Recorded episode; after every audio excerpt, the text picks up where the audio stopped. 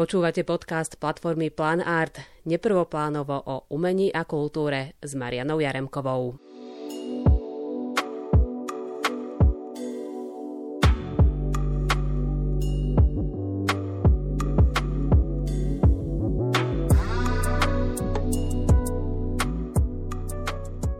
Poďme prv hovoriť o tej situácii, aká teraz je. Zase opäť sa nám vracia ten problém a za ľudovou tradičnou kultúrou, ako sa z ňou operuje teraz a čo to v skutočnosti znamená. To politické, že dominantná má byť tá ľudová slovenská kultúra, čiže ešte ten prídavok k tomu, že slovenská kultúra. To je nepochopenie toho všetkého, pretože nejaká čistá slovenská kultúra, v podstate je to nejakým spôsobom vyabstrahovaný pojem. Vždy tu boli obrovské vplyvy a my tým, že sme boli na tak križovatke tých vplyvov kultúrnych, západných, južných, severných a, a samozrejme východných, tak e, preto sme možno takí zaujímaví v tej ľudovej kultúry, že všetky tieto vplyvy sa nejakým spôsobom tu dostali, e, nejakým spôsobom sa etablovali, tvorivo sa pretavili a tak ďalej, ale o nejakej čistote sa, sa nedá povedať, lebo tie vplyvy sú často aj pred pár desaťročiami, stále cítime tie vplyvy a takisto to bolo pred stáročiami, čiže o nejakej čistote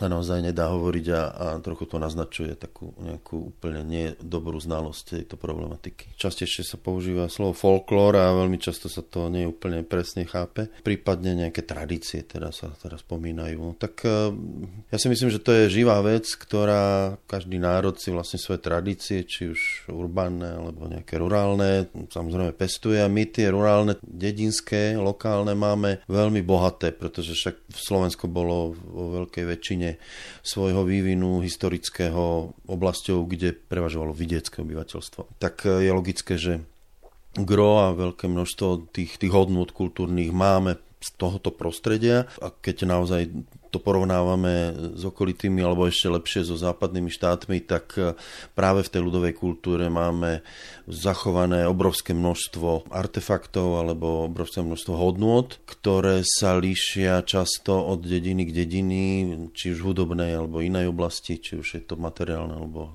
duchovná kultúra, e, nehmotná alebo hmotná. Ak sa pozrieme viac do minulosti, tak e, tých vecí z hľadiska hudobného napríklad, ktoré by nám ostali z mestskej kultúry je vlastne oveľa menej padlo to slovo, že nemá sa miešať s inými, ale ona už dávno zmiešaná je. Ona práve, že zmiešaná je a my práve Slováci sme tým úžasní, že to zmiešanie je aspoň v oblasti ľudovej kultúry neskutočne kreatívne a zaujímavé. Ako sa to vlastne dotýka vás samého, ktorý vlastne pracuje s tou eh, ľudovou hudbou, s folklórom, pretože vznikla napríklad aj taká pekná iniciatíva Nie v mojom kroji, Hej, toto ako sa zdalo, že, že istá časť eh, politikov si ako keby chcela privlastniť eh, tieto hodnoty a chcela na nich postaviť svoju nejakú identitu a často tomu nerozumejú. Mnohí to ani nemajú radi a je to niekedy až komické, jak to predstierajú a práve normálny človek eh, sa naozaj chce vymedziť proti takémuto zjednodušenému pohľadu na ľudovú kultúru a vlastne voči takému zneužívaniu politickému, lebo niekomu to pridáva politické body, je to ľuďom mnohým si sympatické, ale je to, je to len pretvárka. Oni, oni vlastne toho k životu ani nepotrebujú a doteraz to nepotrebovali a teraz to len často zneužívajú. No ale tak samozrejme nie všetci. Lebo často sa to spája najmä s takým tým prefabrikovaným folklórom, teda nehovorím o tej naozaj tradičnej ľudovej kultúre, ktorá je niekde úplne inde. Tak naozaj aj v tomto druhu hudby a umenia. Existujú také floskuly, ako ste vy nazvali prefabrikáty, ktoré ako keby sú menej tvorivé a nie sú ani tradičné veľmi, ale sú také zjednodušené a je to taká, taká ľahšia cesta k interpretovaniu buď ľudovej hudby, alebo teda tanca, alebo podobných takýchto atraktívnych e, javiskových fóriem a veľmi často to naozaj môže takto pôsobiť, že, že to má málo v sebe tvorivosti a zároveň málo presvedčivej autentickosti a to bol aj jeden z dôvodov, pre ktorý sme sa my rozhodli ešte s bandou. Na začiatku my sme vyslovene veľmi prácne analyzovali, učili sme sa chceli sme poučene interpretovať podľa starých muzík, často nedokonalých nahrávok, nie vždy dokonalých e, aj po tej umeleckej stránke, že už boli niektorí starí tí muzikanti alebo podobne. A vlastne postupovali sme niečo ako, ako tí, čo hrajú vážnu hudbu starú. E, sa to dnes hovorí, že poučená interpretácia starej hudby, tak aj my vlastne sme sa snažili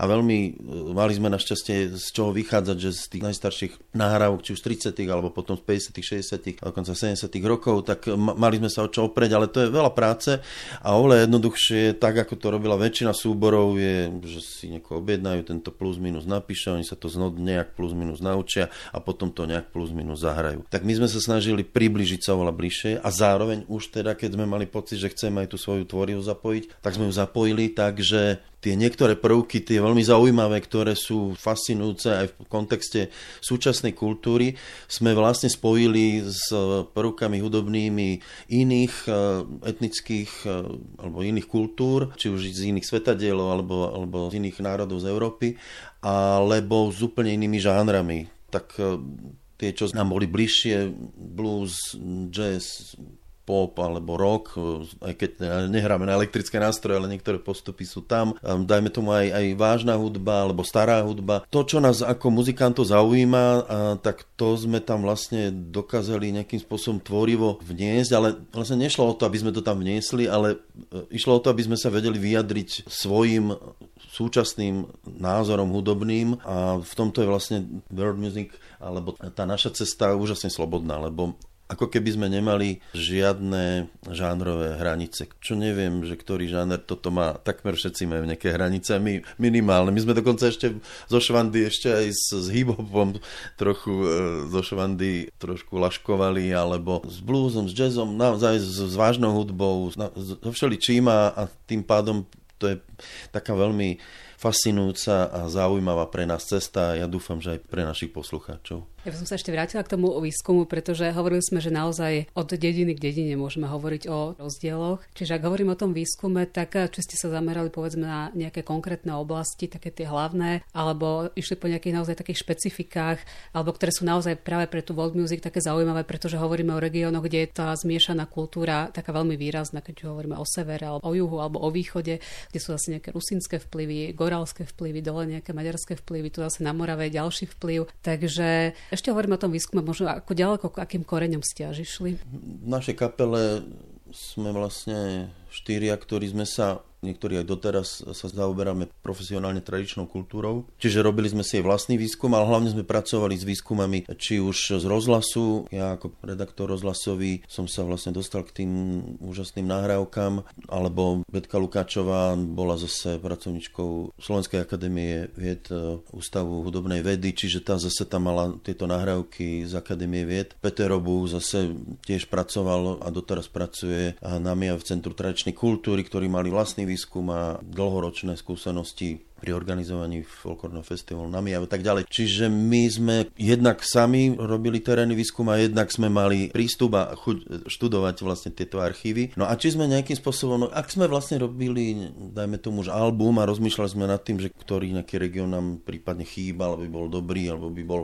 atraktívny k nejakému typu, dajme tomu, ktorý nás napadol z prievodu, tak sme na ňom ako keby siahli aj racionálne a niekedy len podvedome. Veľmi atraktívne sú tie regióny, ktoré majú napríklad e, vzťahy, dajme tomu, k južnej kultúre, teda uhorskej pôvodne, ale tam bol vlastne aj maďarská, ale aj rumunská, sedmohradská a tak ďalej. To je veľmi atraktívne. Ten Zemplín, dajme tomu, je veľmi zaujímavý. Naopak e, sú severné oblasti, teda z Goralské, Severná Orava, kde je veľmi zaujímavý viachlas. Je tam tá, tá veľmi špecifická karpatská kultúra, ktorá tiež je veľmi tou valaskou kolonizáciou poznačená. Vlastne to vyšlo z tých e, Balkánskych oblastí, cez Rumunsko, Ukrajinu, Južné Polsko, na Slovensku skončilo to na Morave a vždy to vlastne čo si prinieslo svoje. A, takže to, to má tiež e, vlastne fascinujúce prvky, ktoré sú veľmi zaujímavé a dávajú možnosť to nejakým spôsobom uchopiť aj súčasným modernejším ako keby jazykom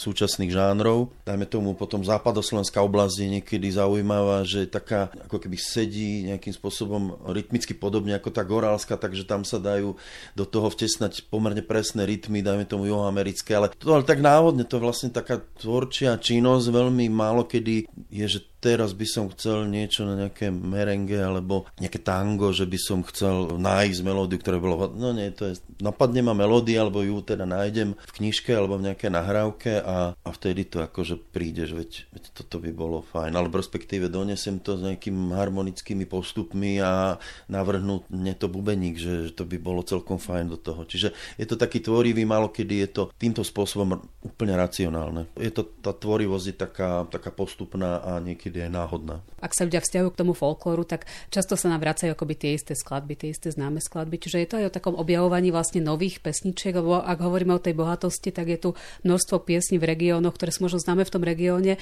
a bolo by ich dobre vlastne takto sprístupniť. Prípadne sú aj neznáme aj v tom regióne, že sa zabúdajú, lebo v regióne často ostávajú v pamäti hlavne tej najmladšej generácie také tie nové vrstvy, také jednoduchšie melodicky a jednoduchšie zapamätateľné a tak. A dá sa povedať, že tá hudobnosť dosť klesá z tohto hľadiska, že ľudia zrejme viac chodili do kostoly, viac spievali, pri práci viac spievali, toto už úplne nie je možné, tak tie príležitosti prípadne v tom dedinskom prostredí sa naozaj zabávali tak, že sami prispeli vlastne k tej, tej hudobnej produkcii, čiže naozaj ľudia lepšie spievali ako dnes a aj ich schopnosť si pamätať alebo nejakým spôsobom že by sa im zapáčila nejaká zložitejšia melódia, to veľmi klesá. To dokonca sledujem ešte aj ja v priebehu 10 ročí a naopak sa vizualizuje viac ako keby svet. Tým, že stále pozeráme na nejaké obrazovky, tak e, ako keby viac oceňujeme tú vizuálnu stránku a tým si aj vysvetľujem vlastne pomerne často jednoduché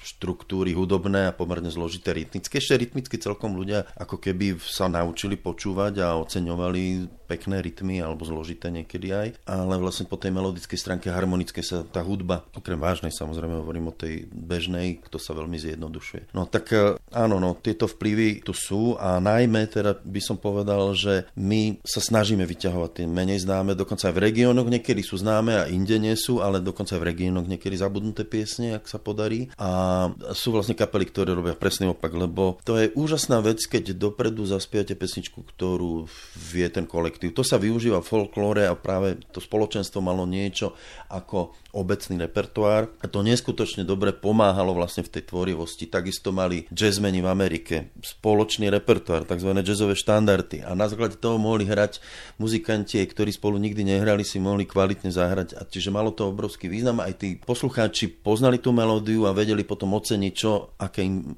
variácie potom vedel spraviť nejaký instrumentalista na túto melódiu. Tak my, e, aj keď by nám to veľmi pomohlo, do toho nejdeme, hlavne kvôli tomu, že nás fascinujú tie melódie, ktoré sme nepoznali celý život, že ich sami pre seba objavujeme.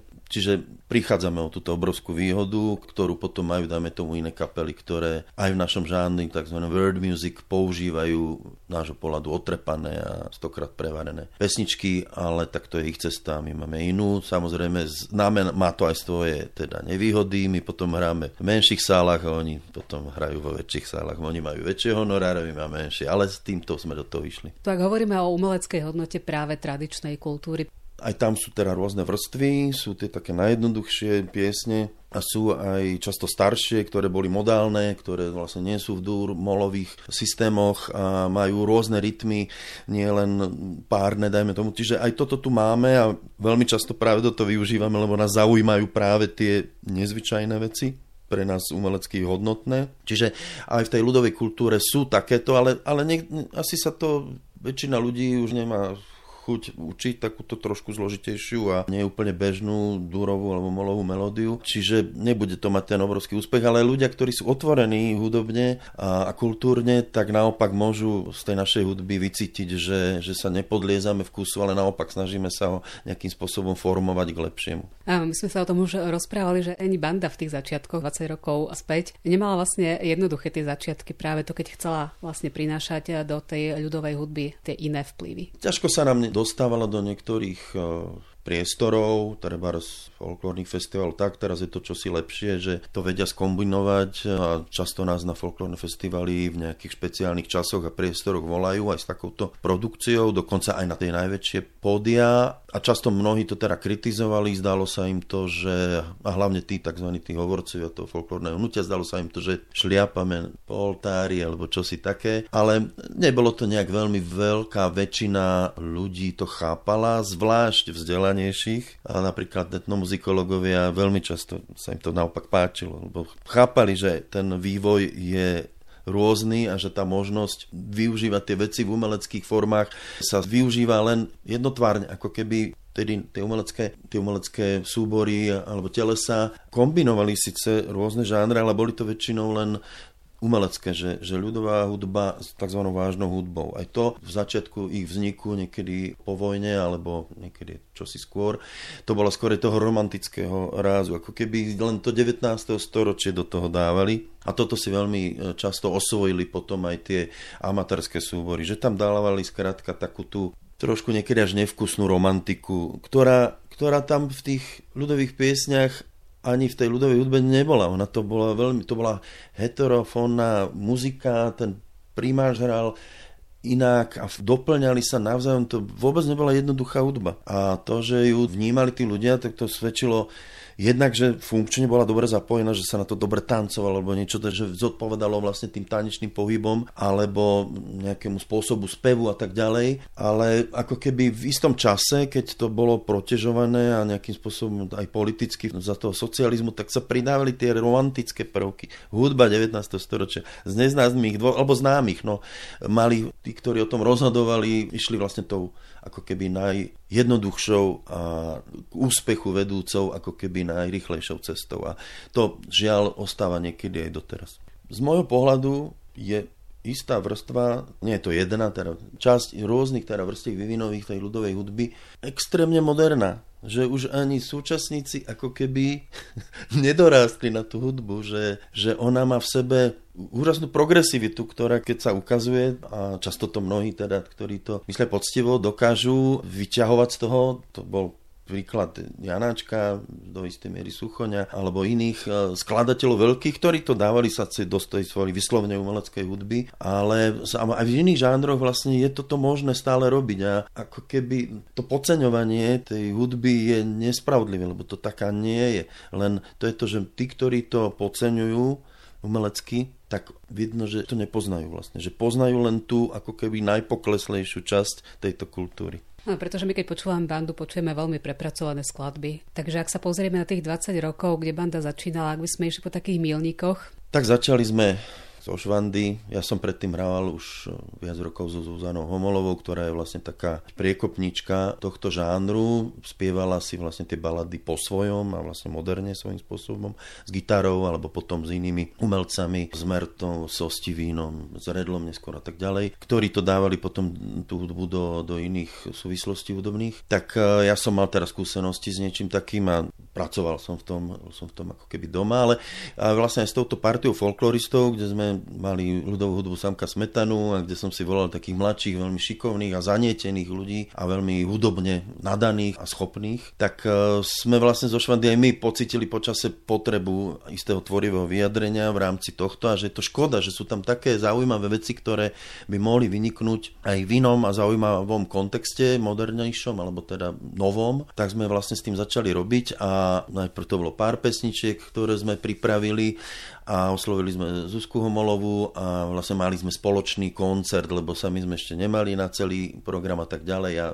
pre Zuzku to a pre mňa to bolo také oživenie, tak sme vlastne pár rokov takto spolu účinkovali. A potom sme vlastne pribrali svoju speváčku, cítili sme, že by sme chceli aj ten tradičný spev do toho dať, Zuzka spieva svojím spôsobom, jej vlastným. A my sme v tej bande chceli vlastne aj tie tradičné formy ľudového spevu, aj ten hrdelný, aj ten hlavový do istej miery, alebo teda rôzne tieto typy a tak sme pozvali vlastne Euko Buronovskú ako špecialistku na tieto tradičné štýly z rôznych regiónov Slovenska. A zároveň sme prizvali perkusionistov, najprv to bol Eddie Portela, vtedy veľmi známou obľúbenou kapelou Mango Molas, ale keďže mali už potom príliš veľa koncertov, tak ten odišiel, ten nám potom doporučil Romana Kozáka, ktorý hral potom už nie na latinskoamerické nástroje, tieto rytmy používal ako, ako Eddie Portela, ale už rámové bubny, ktoré boli takého keltského charakteru a z časti vlastne tá rytmika bola keltskou hudbou ovplyvnená, ale nie len, hm, hrávali sme potom aj tie staršie a Roman vlastne hral aj na kachon, aj tie latinskoamerické rytmy. A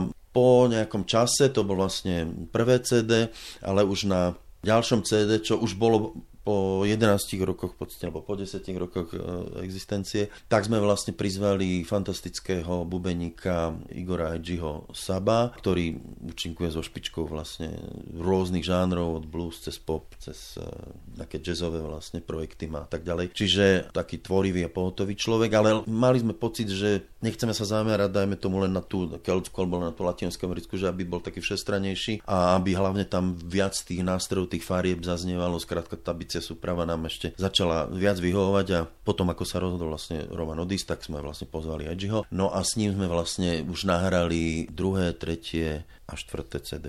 A medzi tým sme ešte mali jedno venované ľudovej hudbe na Mijave na Rinečku, kde sme sa zase vrátili k tým koreňom vyslovene z západného Slovenska z oblasti Mijavy, keď sme vlastne robili kredíci, zbierky e, môjho otca na Mijave na Rinečku ľudových piesní. Sme robili vlastne CD k tomu, ktoré bolo vložené pri tej knihe, alebo vyšlo aj zvlášť. Ten posledný album bol vianočného charakteru. Tam prvýkrát sme do toho zakompanovali aj, nielen, ale aj asi tretina známych koliet. Z hľadiska toho prežívania tých Vianoc sa nám zdá, že tie koledy, ktoré sa spievajú v kostole a tak, to je obmedzený počet a sa nám zdalo, že by mohli, aj my, nás to bavilo, ale aj ľudia by mohli oceniť, že ten iný prístup, že určite takto nepočuli túto koledu, ktorú poznajú od malička. Nájsť tam nejaký buď vtip, alebo nejaký taký iný spôsob, niečo tam milé, skrátka priniesť iné, aby človek, ktorý aj hľada niečo iné, zároveň mohol pocítiť to uspokojenie z toho prežívania tých tradícií. Ale zároveň sú tam aj piesne, koledy obchodskové, rôzne z rôznych regiónov, ktoré inde sa nepoznajú, alebo dokonca aj z Rumúnska, alebo aj z Maďarska tam máme jednu.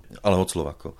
No ale máme tam, dajme tomu, tie známejšie piesne z jednotného katolického spevníka, ale máme tam napríklad aj menej známe z evangelického spevníka, alebo dokonca aj z gréko-katolického toho repertoáru tých piesní práve tohto adventného vianočného obdobia. No. Tiež to bol taký, bolo mňa počin v tomto, neviem, že či niekto sa do toho takto púšťal ako, ako my a pritom stále sme chceli byť vlastne komunikatívni, aby to bolo pre čo len trošku otvoreného poslucháča priateľné. Je to stále väčšej slobode? Jediná nesloboda, ktorá tam pre mňa osobne je, že ja mám často predstavu, ktorá nemusí byť najlepšia, ale vlastne narazí na predstavu mojich spoluhráčov a tam niekedy cítim taký diskomfort, že dlho trvá, kým sa presvedčíme jeden od druhého.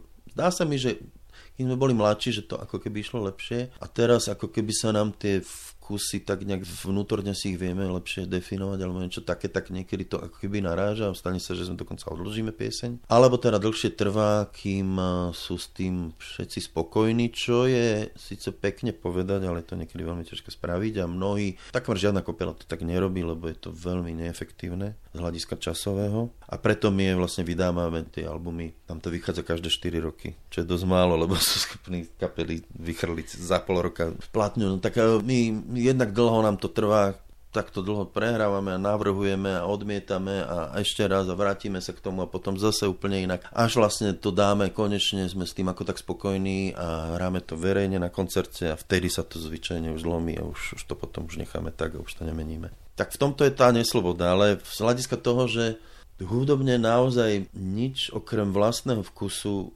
neblokuje, je neuveriteľne krásny pocit. Ešte sme vlastne nehovorili, ak sme hovorili o tom výskume, o nejakom nástrojovom výskume, pretože samozrejme každý región má aj nejaký svoj špecifický možno nástroj, ktorý sa pridáva k tej hudbe. Tak e, ešte hovoríme o tom aj pridávaní nástrojom a využívaní z tých jednotlivých oblastí. A hneď to aj prepojím s druhou otázkou, keďže vy ste aj huslista, že husle v tej tradičnej ľudovej slovenskej hudbe. Husle sú na Slovensku začali vlastne tak nejaký prebehu 18. ale vlastne tak veľmi sa začali v ľudovom prostredí používať v bežných kapelách dedinských, začali používať vlastne až koncom 19. storočia a 20. storočí. A veľmi akože takými najvyspelejšími, aj keď nie je to úplne pravidlo, ale pomerne veľká väčšina tých najvyspelejších hudobne, alebo technicky môžeme povedať ani nie tak hudobne, boli vlastne rómsky hudobníci, ktorí často boli takí poloprofesionáli, že robili len to, kdežto tých nerómskych muzik to bolo popri inom zamestnaní, buď boli rolníci alebo nejaké remeselníci alebo čosi. Čiže mohli, keďže sa venovali len tu a zároveň tam bola nejaká genetický ťah na bránu, že, že boli talentovaní a tradične sa teda romské etnikum venuje hudbe a bol to aj v ich svete tak najviac hodnotený človek, ktorý bol primáž alebo ktorý bol hudobník. To bola taká šlachta rómska a je doteraz. Tak e, sú teda rôzne štýly, akými vlastne sa hrá. Naozaj, že v severskej oblasti toho, toho karpatského to má úplne iné cítenie, menej takých, eh, dajme tomu, uhorských, toho verbungovo čardašového typu, aj keď tiež majú čardaše, ale vnímajú ich inak a inak sa to na to hrá, majú iné cifry, inak držia nástroj, napríklad to má veľký vplyv a to je veľmi ťažké, keď človek skončí konzervatóriu a má vyvinutú nejakú, nejakú techniku, tak mnohí huslisti, ktorí potom aj hrávajú folklór, odmietajú sa priblížiť tomuto, im, sa im zdá, že to by išli umelecky dole. Ono to je ťažké, ale nešli by. nešli by, len je to skrátka ťažké. A to je škoda, no tak e, tým pádom ako keby to nie je jeden nástroj. Keď to inak chytíte, keď to inak na to pozeráte, zrazu je to iný nástroj a musíte sa to ako keby znova naučiť. No. Ale mali ste pravdu, máme vlastne aj iné tradičné hudobné nástroje, ktoré dajme tomu v iných žánroch neboli.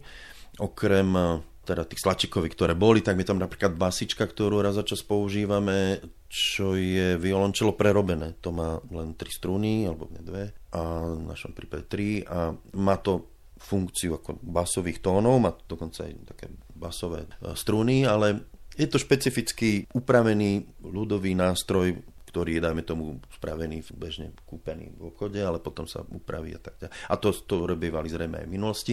Oni si vedeli, keď nemali peniaze na zakúpenie nástroja takéhoto tovarenského alebo nejakého výrobne, tak e, si ako také cvičné nástroje sa aj sami vyrábali. Tie vlastne sme z časti trošku sa snažili možno, že použili, je to už tak máme veľa nástrojov, že až taký veľký rozdiel to potom nebol, tak toto sme nepoužívame, ale naopak veľmi radi siahneme po iných nástrojoch, napríklad po cymbale ani tak nemôžeme siahať, lebo to je tak ťažké, že musíme to pevne chytiť. A vláčime s tým sa celé, celé roky a sú s tým komplikácie, ale je to krásny zvuk. Skrátka, ten cymbal je niečo špecificky stredoeurópske, nádherné, ktoré vlastne tento typ bol v Budapešti spravený nástrojárom, ktorý sa volal Šunda, ktorý mal český pôvod.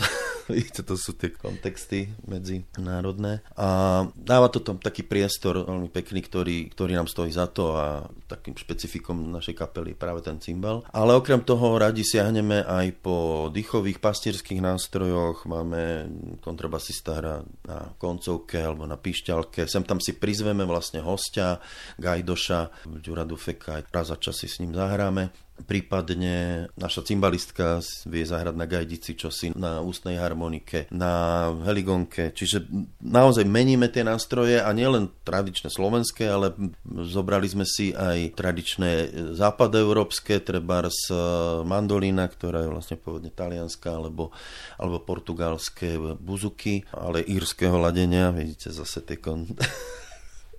teretnické vzťahy. Potom Veľmi často používame tým, že naša spevačka Juka hrá aj na klávesy, ktoré sú tak veľmi časti v úzadí, že možno si ich často ani nikto nevšimne, ale robí to taký trošku priestor alebo takú farbu inú.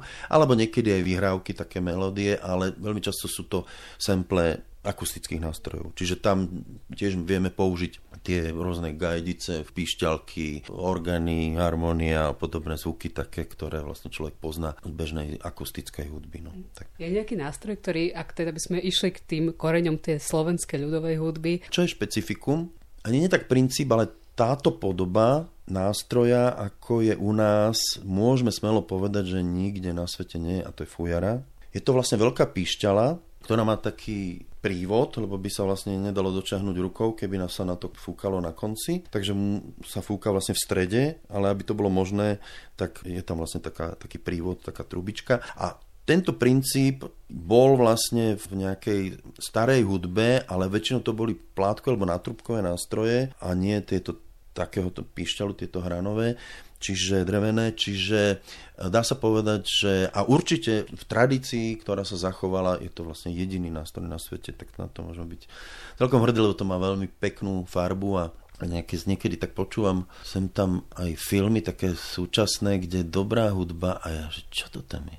Tam niekto hrá na cymbale, alebo že toto je rozfok Fujarovi. Naozaj na to siahajú aj veľkí skladatelia, ktorí siahajú na nástroje celosveta, zvlášť ak, ak k tomu majú vzťah, že také vymýšľajú rôzne skladatelia filmových hudeb, že často sa to na chvíľočku objaví a je to zvláštna farba, ktorá, ktorá inde nie je. Naozaj. Je to pre nich vlastne zaujímavý zvuk iný, aký nenajdu vlastne v tej domácej zase povedzme tradičnej hudbe. Takže ak by sme to zhrnuli, e, čím je ešte po tých všetkých rokoch e, tá tradičná ľudová hudba pre vás zaujímavá? Stále tam objavujem nové melódie, ktoré majú zaujímavé postupy. Mnohé melódie svojimi postupmi sú ako keby podobné, že ten spôsob, ako sa tvorili v istom období, bol najmä tomu podobný a mal nejakých, neviem koľko, veľa možností, ale v zásade to niečo spájalo. Ale niekedy sa tak zamyslím, že toto je zvláštny postup, že toto, toto je niečo zaujímavé, nejaký skok na nezvyčajný tón v tej, v tej stupnici alebo podobné veci. Veľmi často ma zaujíma rytmus. Rytmus je veľmi zvláštny, zvlášť tí speváci toho starého sveta, ktorí vlastne nežijú, že najmä v tých starých nahrávkach. A niektoré také, zvlášť to boli takí výnimočné speváci, ako Eva Studiničová na Záhorí, alebo viacero ich bolo potom po Slovensku, ktorí často aj nahrali veľa tých piesní pre niekoho, lebo, lebo zistil, že je to vynikajúci zdroj, tak tam išiel alebo zapísal. Tam sú veľmi zvláštne ozdoby, ktoré rozprávajú naozaj o nejakom starom svete a možno že aj nejakých vplyvoch. Ale to sú, to sú také domnienky, ale možno, že až takého toho orientálneho zdobenia spevu a toto ma vždy tak veľmi zaujme a, a ešte ma fascinuje na to, že keď zistím, že ako je blízko tá melódia alebo ten hudobný prvok, ako je blízko nejakému úplne vzdialenému cez tisíce kilometrov niekde inde, že, že ako, to, ako to vie prirodzene do seba zapadnúť. Toto ma fascinuje a to ma vlastne utvrdzuje to, že tie Najstaršie a najkrajšie prvky hudby sú ako keby celo človečenské, či to nazvať. Ale idú možno, že aj z nejakých starších, ešte, ešte predetnických nejakých vecí, áno, ktoré, ktoré súvisia s nejakou fyziológiou ale, alebo aj s niečím, skrátka sú mnoho nám, vlastne zistujem, že mnoho tých prvkov tradičnej hudby je v nejakým spôsobom, keď nie blízky, tak aspoň schopný nejakej zaujímavej a prirodzenej fúzie, pretože má niečo spoločného, ešte staršie možno ako, ako keď sa vyvíjali tie kultúry. Že? Také konkrétne, normálne nejaký taký rytmický model, ktorý zrazu zistím, že ten je charakteristické pre nejaké, nejaký africký rytmus. Že to je, že je to možné, že to ide dokopy. A, a môže to súvisieť s nejakou prácou alebo s niečím, nejakými pohybmi. Často ľudia pri práci spievali, pohybovali sa, vychádzali z toho tance a tak ďalej. Čiže možno, že niečo pomerne zložité, ktoré napríklad balkánske tance kruhové sú veľmi zložitých rytmoch, to je niekedy 7 osminový alebo 12 neviem, septimový a rôzne také nepravidelné veci, ktoré si myslíte, že na čo to preboha tak robia, ale potom vidíte, že je to veľmi prirodzene, keď sa na to tancuje, že tie kroky sú nejakým spôsobom, majú nejakú logiku a zrazu vám to, že tá hudba sa prispôsobila tomu, tomu pohybu, tomu celému prostrediu inému ako hudobnému a, a do toho vlastne vstúpila a zistujete, že aj zložité veci sú z tohto pohľadu jednoduché, prirodzené a logické. No tak to, to ma vždy fascinovalo a, a naďalej fascinuje.